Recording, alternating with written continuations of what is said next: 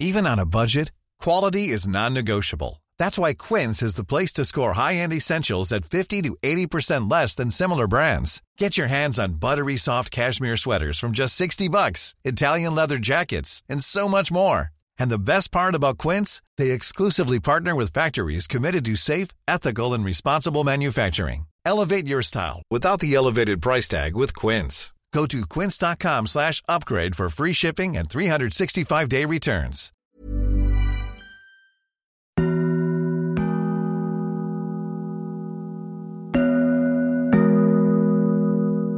Teritoryo ng Duwende.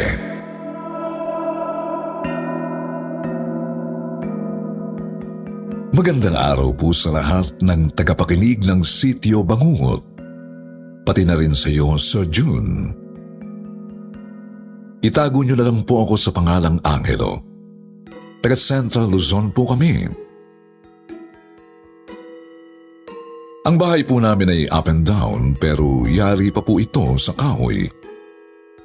Matitibay po ang materyales at maalaga po ang aking mga magulang kaya napananatili nilang maayos pa ang aming bahay na minana pa namin sa lolo at lola ko sa side ng lalay ko.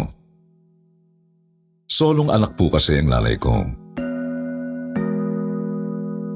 Ang karanasan ko po na ibabahagi ay tungkol sa bantay ko na kasama ko raw mula noong ako ay bata pa. Noong una, hindi ko pa talaga alam na may bantay akong elemento. Nalaman ko ito nang magsimula akong magkwento sa nanay ko tungkol sa aking mga panaginip. 22 years old na po ako ngayon. Kung kailan ganito na ako katanda, at saka pa ako nananaginip ng mga nakatatakot. Dumating pa sa punto na may kakilala akong marunong mag-interpret ng panaginip. Pero isang beses sabi niya, hindi na raw niya maintindihan ang kahulugan kasi ang panaginip ko po ay parang kwento sa libro na series. Dugtong-dugtong po siya. Naisip ko na baka dahil lang lagi akong pagod sa trabaho, kaya nananaginip ako kapag napapahimbing ng tulog.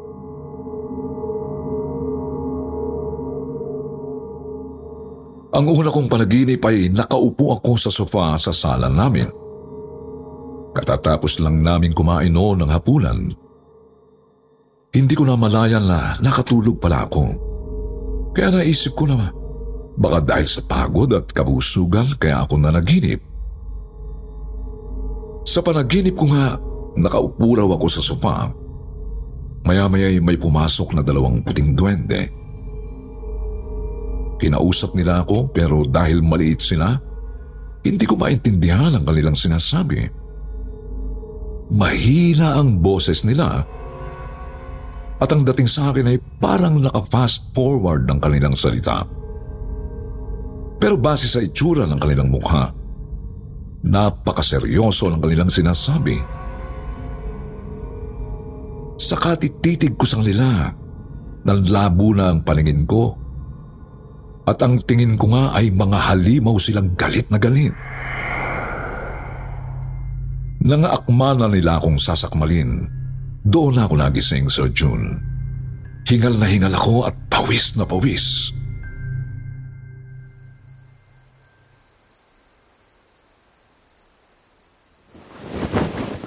Hinayaan ko lang yon kasi baka nagkataon lang. Pero nanaginip uli ako isang gabi. Nasa kwarto naman ako. Masarap ang tulog ko noon nang maramdaman kong may mga maliliit na taong nagtatalunan sa likod ko. Nakadapa akong matulog noon, kaya ramdam na ramdam ko ang mga pagtapak nila sa akin. Sarap na sarap pa ako nung simula kasi para akong minamasahe. Pero habang tumatagal, sumasakit na ang mga pagtapak nila na parabang tumulis bigla na parang karayom ang kanilang sapatos.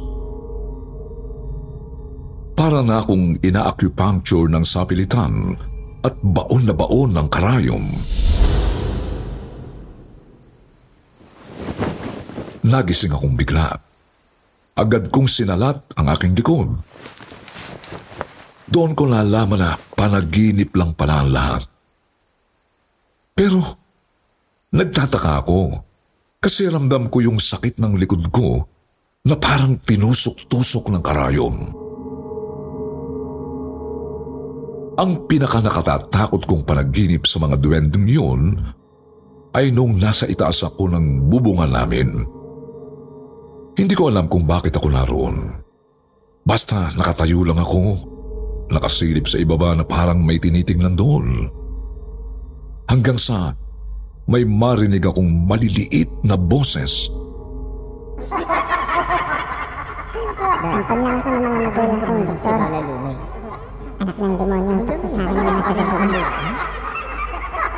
Habang tumatagal, malinaw kong nakikita ang mga puting duwende na sumisigaw sa lupa. Dalawang palapag ang bahay namin. Kaya nagtataka ako kung bakit sa taas ng kinalalagyan ko ay malinaw kong nakikita ang mga duwende sa ibaba. Sigaw sila ng sigaw. Pinipigilan akong tumalon. Nag-iisip ako, bakit naman ako tatalon? hanggang sa ang mga duwendeng puti ay unti-unting naging kulay itim. Iba na ang isinisigaw nila. Inuudyukan na nila akong tumalon.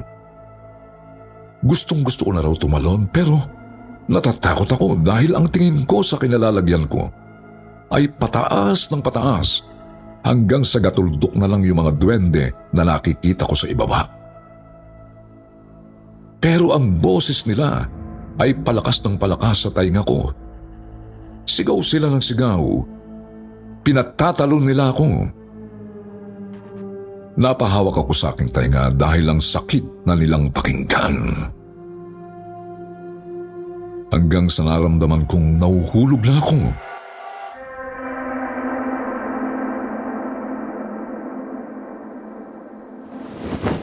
Doon ako nagising. Sobrang pasasalamat ko dahil nagising pa ako. Doon na rin ako nagkwento sa nanay ko tungkol sa aking mga panaginip. Ang sabi niya, ipinanganak daw akong may kasabayang duwende. Doon din daw ako ipinanganak sa bahay namin. Pinuntahan lang ng kumadrona ang lalay ko para paanakin siya. Hindi raw nahirapan ang lalay ko sa panganganak sa akin.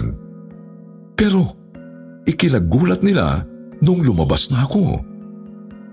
May kasabayan daw akong umiiyak. Isang bagong panganak din na sanggol. Pero hindi naman daw nila makita. Ang nanay ko lang naman ang buntis na kabuwanan nung araw na yon sa aming lugar. Kaya imposibleng may manganak na kasabayan niya. Kaya sinabi raw ng kumadrona na may kakambal akong isinilang pero hindi namin nakikita. Ayaw pang maniwala ng nanay at tatay ko sa sinabi ng kumadrona pero nung magsimula na ang kababalaghan sa aming bahay habang ako'y lumalaki, doon na sila naniwala.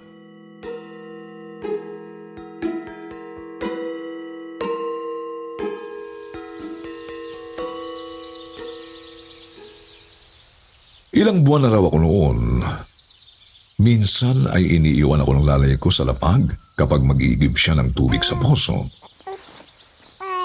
Nasa bakuran lang naman namin ang poso, kaya tiwala ang nanay ko na hindi ako masasaktan. Tsaka nasa lapag naman ako, kaya hindi ako mauhulog. Pag uwi raw niya ng bahay, gulat na gulat siya dahil nasa papag na raw ako sa higaan namin. Isip daw siya ng isip kung papaano kung napunta roon. Wala noon ang tatay ko dahil nasa trabaho pa. Imposibleng makapunta ako ng mag-isa dahil hindi pa ako gumagapang o umuupo.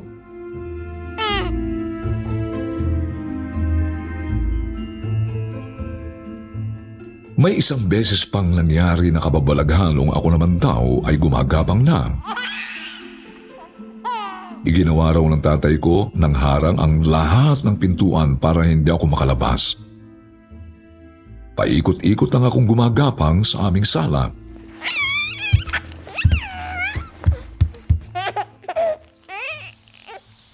Nagluluto raw ng panghapunan ng lalay ko sa kusina. Natatanaw naman niya ako dahil magkalapit lang ang kusina at sala. Tinalian din niya ang kurtina sa pintuan para isang tingin niya lang ay agad niya akong makikita. Nagulat daw ang nanay ko dahil tawa ako ng tawa na para bang may nakikipaglaro sa akin. Nang tingnan niya, gulat na gulat daw siya kasi nakaupo na ako sa mga petals ng bulaklak. Ang dami daw noon at iba-iba ang kulay. Kinukuha ko raw isa-isa yung mga petals at iniaabot ko sa hindi naman daw nakikita. Ang bango-bango raw ng bahay namin noon dahil sa petals ng mga bulaklak. Hindi raw pamilyar sa kanya ang itsura ng mga petals na yun.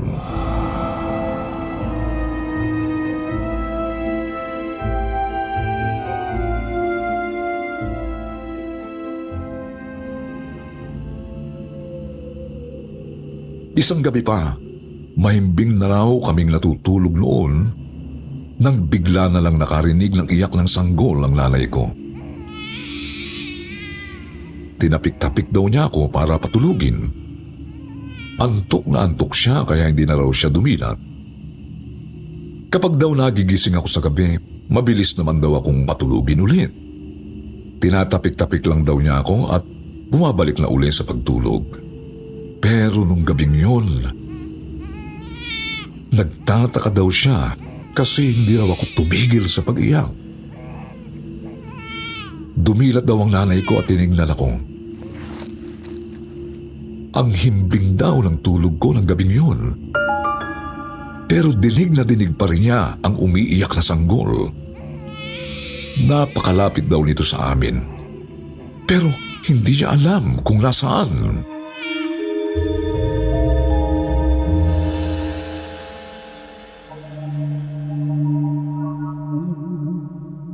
May isa pa rin daw kababalaghan ang nangyari sa akin nung ako ay mahigit isang taon na. Bigla na lang daw akong nanamlay kahit wala naman akong sakit.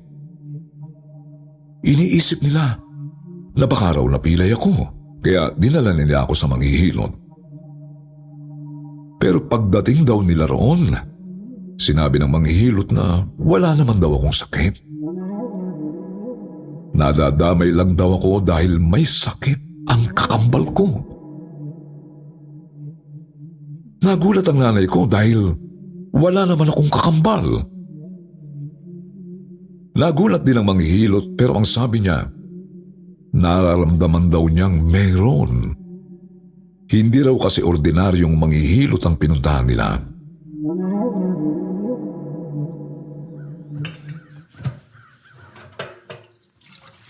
Sinoob daw ako at lumabas sa pagsusuob na may kakambal nga akong ibang nilalang. Yun daw ang ginamot ng manghihilot dahil may sakit daw yun. Kinabukasan noon, bumalik na raw ang aking sigla.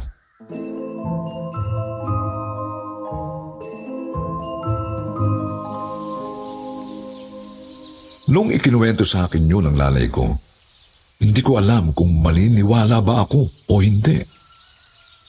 Kasi mula nang magkaisip ako, hindi ko naman naranasan ang mga ganoong kababalaghan maliban na lang sa mga kakaiba kong panaginip. Pero iniisip ko pa rin kung may koleksyon ba ang panaginip ko sa kwento ng nanay ko.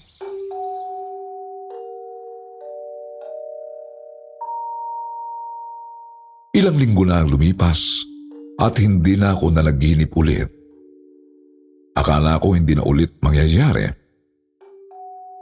Pero isang beses, nakatulog ako ng alanganing oras. Wala akong trabaho dahil linggo yun. Alas tres ng hapon ako nakatulog noon dahil nagsa-cellphone pa ako at pipikit na sa antok. Nanaginip uli ako.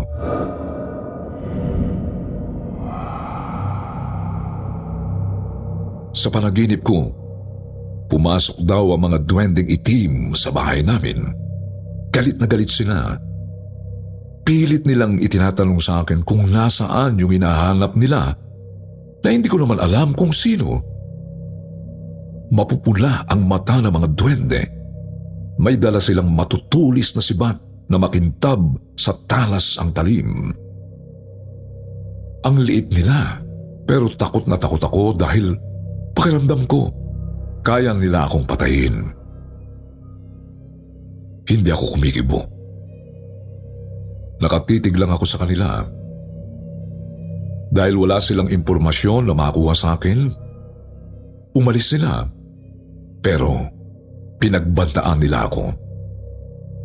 Huwag daw akong makatapak-tapak sa teritoryo nila. Dahil kapag nangyari yun, kukunin nila ako. Lagi sing akong takot na takot. Parang totoo ang panaginip na yun. Isip ako ng isip kung saan ba ang teritoryo na sinasabi nila. Hanggang saan ba yun para hindi ko mapuntahan?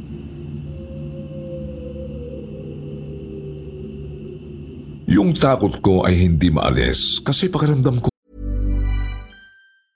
I'm Sandra, and I'm just the professional your small business was looking for. But you didn't hire me because you didn't use LinkedIn jobs. LinkedIn has professionals you can't find anywhere else, including those who aren't actively looking for a new job but might be open to the perfect role, like me. In a given month, over 70% of LinkedIn users don't visit other leading job sites. So if you're not looking on LinkedIn, you'll miss out on great candidates like Sandra. Start hiring professionals like a professional. Post your free job on linkedin.com/people today.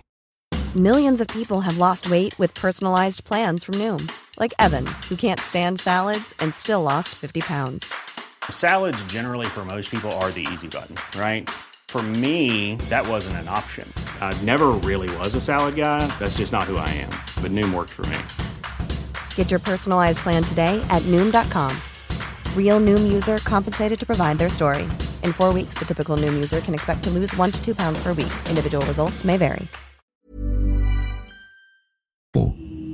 Totoo at may kinalaman talaga sa totoong buhay ang mga panaginip na yun. Inisip ko rin na baka ang hinahanap nila ay yung sinasabi ng nanay ko na kakambal kong elemento. Pero hindi ko naman alam kung saan yun makikita. Hindi ko na lang pinansin ang panaginip na yon dahil pinipilit ko ang sarili ko na hindi naman yun totoo at hindi magkakatotoo. Pero doon ako nagkamali sa pagbaliwala sa mga panaginip na yun.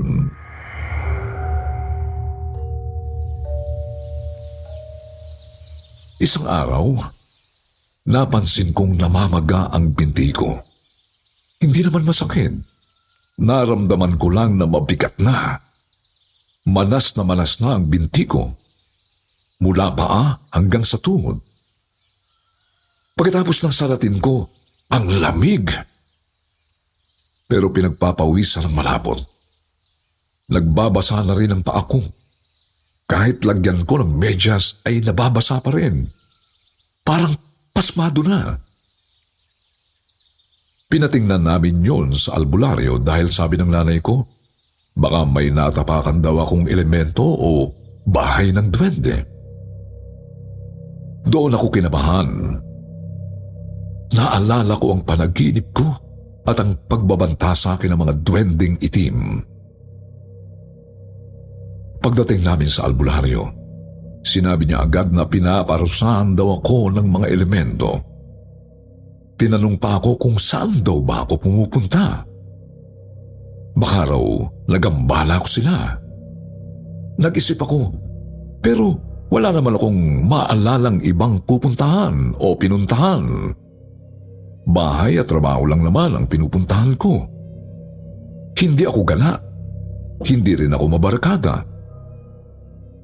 Ang mga kaibigan ko ang nagpupunta sa amin para tumambay dahil mas gusto ko ang ganoon kesa ako ang maalis. Sinimulan na akong tawasin ng albularyo. Dinasalan niya muna ako at saka pinunasan ng langis ang namamaga kong paa at binti. Saka siya nagpatulo ng patak ng kandila sa palanggalang may tubig. Inantay namin yun hanggang sa mamuo ang mga patak ng kandila at magkaroon ito ng hugis. Gulat na gulat ako nang makita ko ang hugis na parang idinrawing sa patak ng kandila. Ang linaw ng nakalagay doon. Bakuran namin ang ipinakita. Mula sa may pintuan namin hanggang sa bakuran naming maraming puno. Ang sabi ng albularyo, teritoryo daw ng mga duwende ang lugar na yun. Nagtataka kami ng nanay ko kung papaano yun naging teritoryo nila. Nakita ko ang kaba sa mukha ng albularyo. Natakot ako nang sinabi niya na hindi basta-bastang duwende ang sumasalbahe sa akin. Mga duwendeng itim sila, mababagsik at hindi marunong maawa. Kailangan silang mapaalis sa lugar namin dahil gusto raw sakupin pati ang kinatitirikan ng aming bahay. Galit na galit daw mga duwende sa hindi niya malamang dahilan.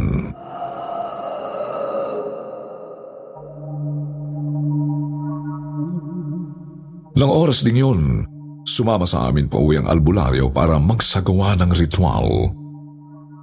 Susubukan daw niyang itaboy ang mga duwende kung kaya niya.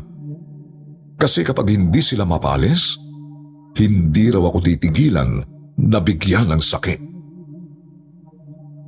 Pagkarating na pagkarating namin sa bahay, nasa bakuran pa lang kami, halos himatay na ang albularyo dahil daw sa lakas ng mga negatibong enerhiya sa aming bakuran. Inakay na namin siya hanggang sa makapasok kami sa bahay. Nang nasa loob na kami ng bahay, naging ayos na ang pakiramdam ng albularyo. Kung gaano raw kalakas ang negatibong enerhiya sa labas, kabaligtaran daw sa loob. Punong-puno naman daw ng mga positibong enerhiya ang loob ng bahay namin. May kakaiba raw sa bahay namin. Naglakad-lakad siya. Nilibot niya ang buong bahay. Pati ang kwarto at CR ay pinasok niya. Pagkatapos ay huminto siya sa paglalakad sa sala at tumingin sa sahig. Sabi niya, may mga puting duwende raw na naninirahan sa ilalim ng lupa na kinatitirikan ng bahay namin. Naririnig pa raw niya ang kanilang tawanan. Masasaya raw ang mga duwending yun. Yun daw ang ikinagagalit ng mga itim na duwende na naninirahan naman sa labas. Inggit na inggit daw ito sa mga puting duwende. Ayaw raw kasi ng mga itim na duwende ng masasayang nila lang. Kaya gusto nilang sakupin ang teritoryo ng mga puting duwende para maitaboy ang mga ito papalayo sa lugar.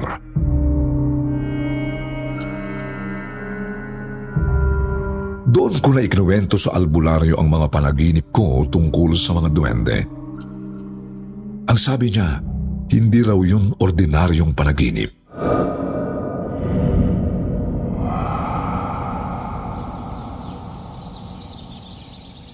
Hindi na nag-aksaya ng oras ang albularyo. Lumabas siya ng bahay at sinimulang magsagawa ng pagriritual para magkaroon daw ng kasunduan ng dalawang panig ng mga duwende. Nagpausok siya ng insenso sa bakura namin, saka sa loob ng bahay.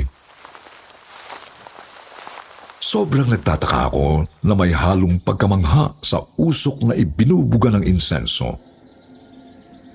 magkasing kapal ang usok ng nasa bakuran at yung nasa loob ng bahay. May hangin naman, pero hindi natitinag ang dalawang usok.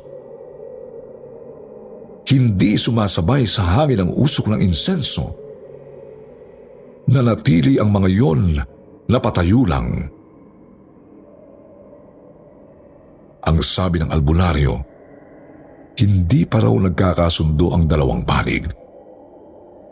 Parehong nagmamatigasan dahil ayaw nilang umalis sa kanilang teritoryo. Kinausap na lang albularyo ang mga duwende na magkasundo para na rin sa katiwasayan naming mga nakatira sa bahay. Kasi nadadamay kami sa kanilang gulo. Kapag hindi raw sila kasi huminto sa pag-aaway at pag-aagawa ng teritoryo, magkakasakit kami. Nag-uumpisa ng araw dahil namamagana ang aking paa. Ipinahanda ng albularyo sa tatay ko ang isang puting dumalagang manok at isang itim na tandang na hindi pa nangangasawa. Parehong nakatali yun Iaalay daw yun sa oras na magkasundo ang dalawang panig ng mga duwende. Habang namamagitan ng albularyo sa kanila, bigla na lang nagsara ang pinto ng aming bahay.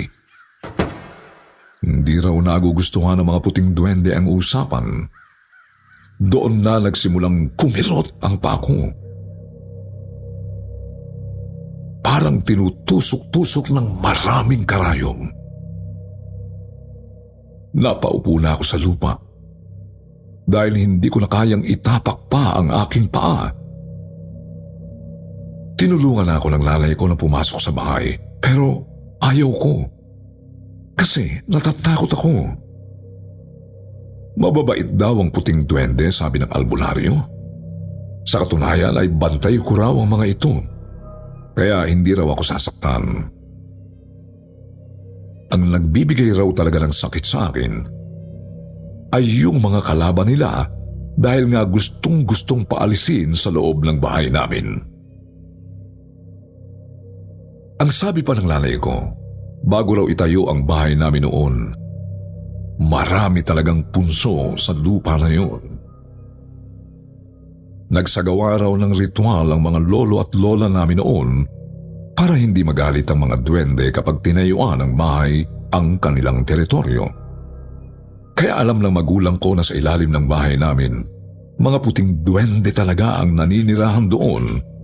Pero hindi nila alam na may itim na duwende sa bakuran namin. Sinamahan ako ng lalay ko sa loob ng bahay. Parang isang himala na kapag nasa loob ako ay hindi kumikirot ang paa ko. Mabigat lang ito dahil nga ang laki ng pagkakamaga. Tumagal lang ilang oras ang pakikipag-usap ng albularyo sa mga duwende. Hanggang sa nakita kong naging normal na ang usok ng insenso lang ibig sabihin ay may pinagkasunduan na ang dalawang panig.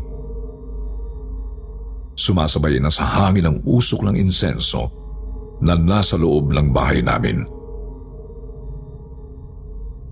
Nang sumilip kami sa labas, ganoon na rin ang lagay ng insenso doon. Nakita rin namin na ipinapatay na ng albularyo ang dalawang manok. Kagaya ng sinabi niya, tanda raw yon ang kasunduan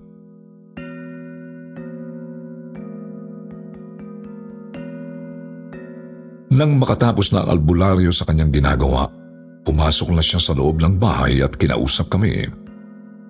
Nagbigay daw siya ng opinyon para matapos na ang hidwaan ng mga duwende. Pareho silang aalis ng lugar.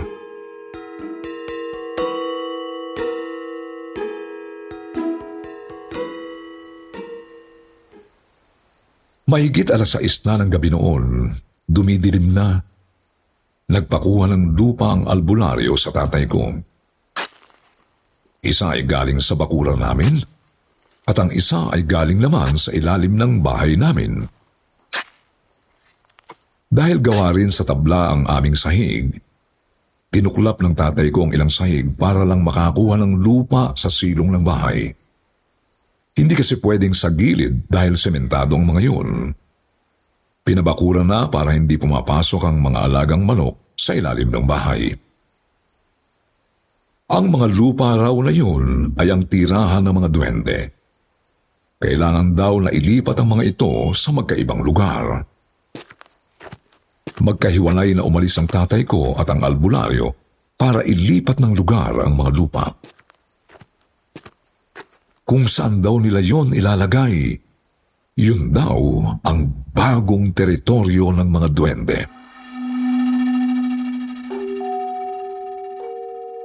Pagkabalik nila, muling nagsagawa ng pagdarasal ang albularyo sa palibot ng bahay namin. Sa bakuran at sa loob na rin ng bahay para wala lang makapasok na ibang elemento. Naaakit daw talaga ang mga elemento na manirahan sa lugar namin dahil malamig daw gawa ng malalaking puno. Hindi raw kami nagpuputol ng puno at yun ang isa sa mga nagustuhan nila sa amin. Ilang linggo na ang nakalipas matapos ang pangyayaring yun. Gumaling na ang paa ko at hindi na rin ako dinadalaw sa panaginip ng mga duwende. Ang sabi sa akin, bantay ko raw ang mga puting duwende dahil sa koneksyon ko sa kanila. Gawa nga ng may kakambal akong duwende ng isilang. Pero napapaisip ako, nang ilipat na sila ng tirahan, iniwan na rin kaya nila ako? Napansin ko kasi, bibihira akong magkasakit. Kung magkasakit man ako, sipon lang at laglat lang. Pero hindi rin nagtatagal. Palatandaan nga siguro yun na may nagbabantay sa akin. Pero nang inalis na sila, baka wala na rin.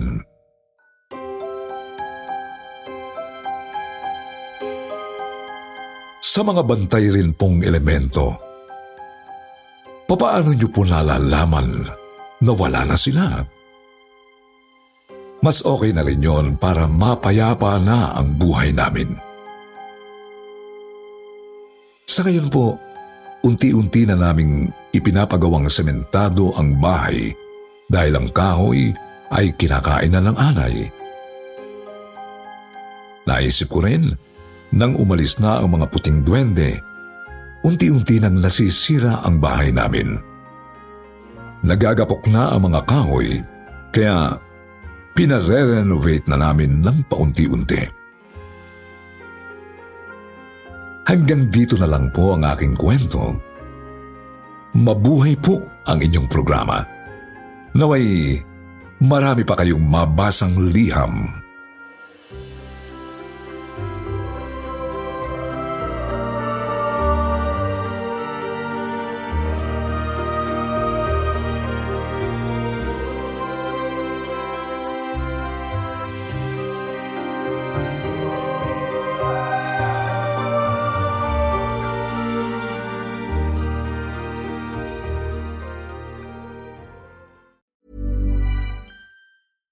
On a budget, quality is non-negotiable. That's why Quince is the place to score high-end essentials at 50 to 80% less than similar brands. Get your hands on buttery soft cashmere sweaters from just 60 bucks, Italian leather jackets, and so much more. And the best part about Quince, they exclusively partner with factories committed to safe, ethical, and responsible manufacturing. Elevate your style without the elevated price tag with Quince. Go to quince.com slash upgrade for free shipping and 365-day returns.